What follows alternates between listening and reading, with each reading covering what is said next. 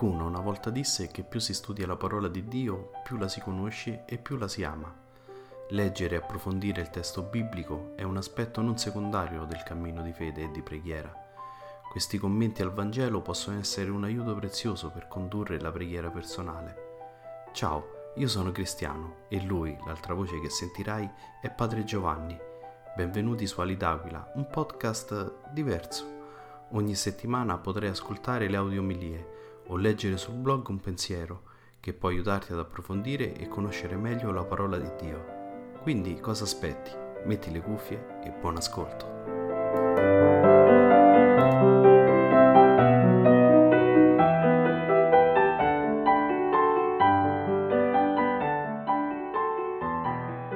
Dalla seconda lettera di San Paolo Apostolo ai Corinzi. Fratelli, sempre pieni di fiducia e sapendo che siamo in esilio lontano dal Signore finché abitiamo nel corpo, camminiamo infatti nella fede e non nella visione. Siamo pieni di fiducia e preferiamo andare in esilio dal corpo e abitare presso il Signore. Perciò, sia abitando nel corpo, sia andando in esilio, ci sforziamo di essere a Lui graditi.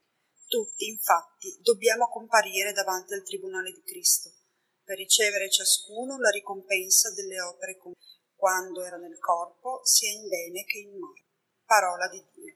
Andiamo, grazie a Dio. Alleluia, alleluia, alleluia.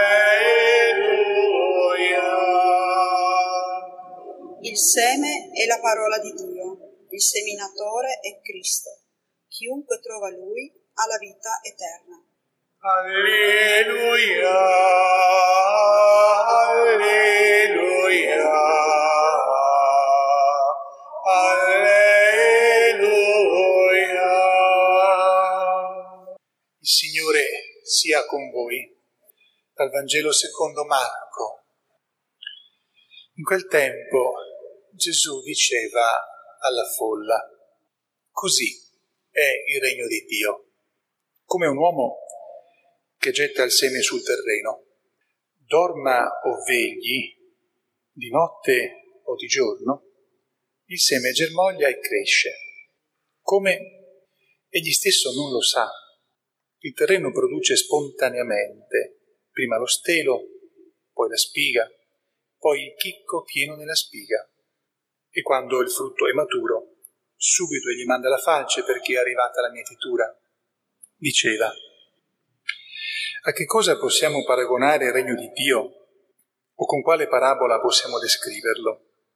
È come un granello di senape che quando viene seminato sul terreno è il più piccolo di tutti i semi che sono sul terreno, ma quando viene seminato cresce e diventa così grande e diventa più grande di tutte le piante dell'orto e fa rami così grandi che gli uccelli del cielo possono fare il nido alla sua ombra.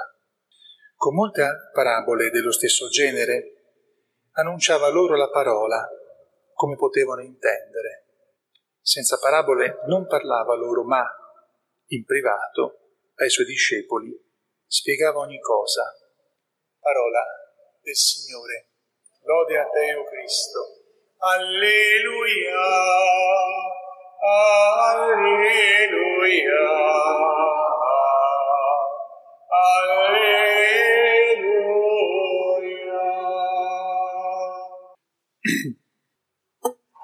Sia lodato Gesù Cristo. Mi soffermo sul brano della seconda lettura, quella tratta dalla seconda lettera di San Paolo, apostolo ai Corinzi e perché parla di qualcosa che, letto un po' così, può sembrare un po' strano. Letto nell'insieme di tutta la lettera, se uno si prende un po' la, la pazienza di farlo, ma letto anche insieme con tutte le altre lettere che San Paolo ci ha lasciato scritte, allora abbiamo uno, uno sguardo un po' differente. Eh, San Paolo scrive, siamo in esilio lontano dal Signore finché abitiamo nel corpo. E poi dice, preferiamo andare in esilio dal corpo e abitare presso il Signore. Parla di questo esilio. E, e sembra che il corpo sia un po' colpevole di questo esilio. Poi dice, sia abitando nel corpo, sia andando in esilio dal corpo, ci sforziamo di essere graditi al Signore Gesù risorto. Ora, prima di tutto abbiamo sulla l'ultima, l'ultima frase della seconda eh, lettura è quella eh, che conta di più, basta ricordarci quella e siamo a posto. Tutti dobbiamo comparire davanti al Tribunale di Cristo, alla fine, per ricevere ciascuno la ricompensa delle opere compiute quando eravamo nel corpo, cioè quando eravamo qui, nella vita terrena, sia in bene che in male. Questo è il perno da non dimenticare mai. Se ci ricordiamo questo, siamo salvi. Ma cos'è questo esilio?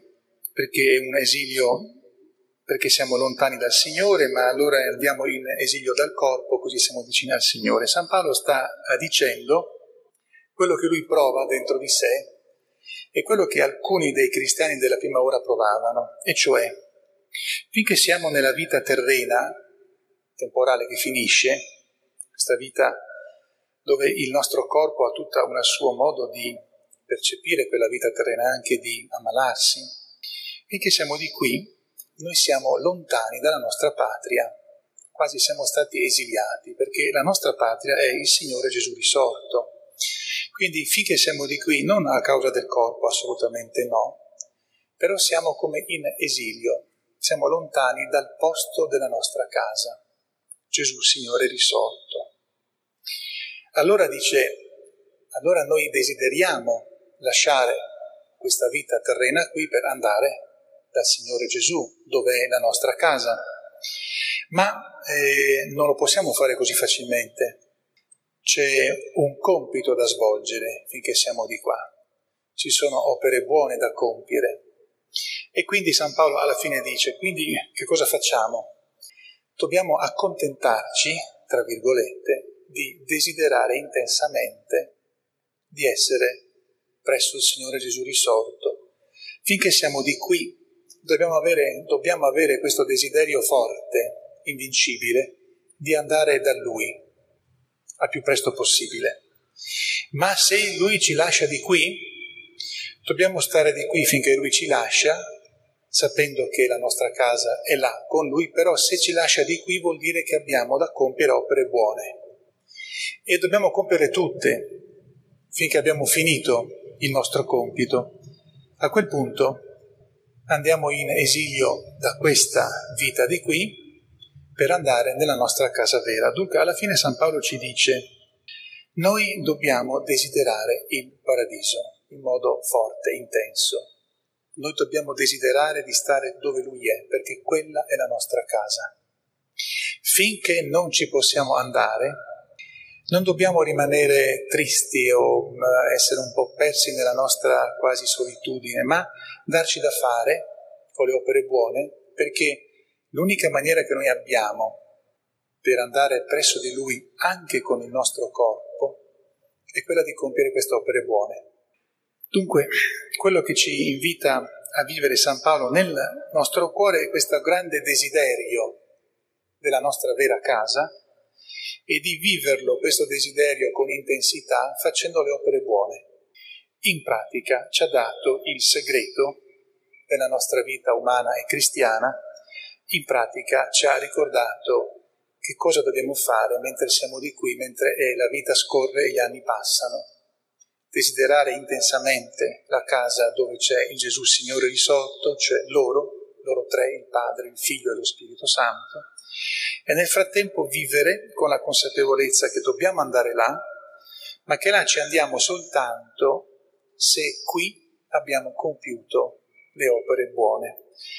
E allora sì, noi poi saremo con Dio anche con il nostro corpo anzi grazie al nostro corpo potremo vedere Dio, eh, gustarlo e averlo sempre dentro di noi.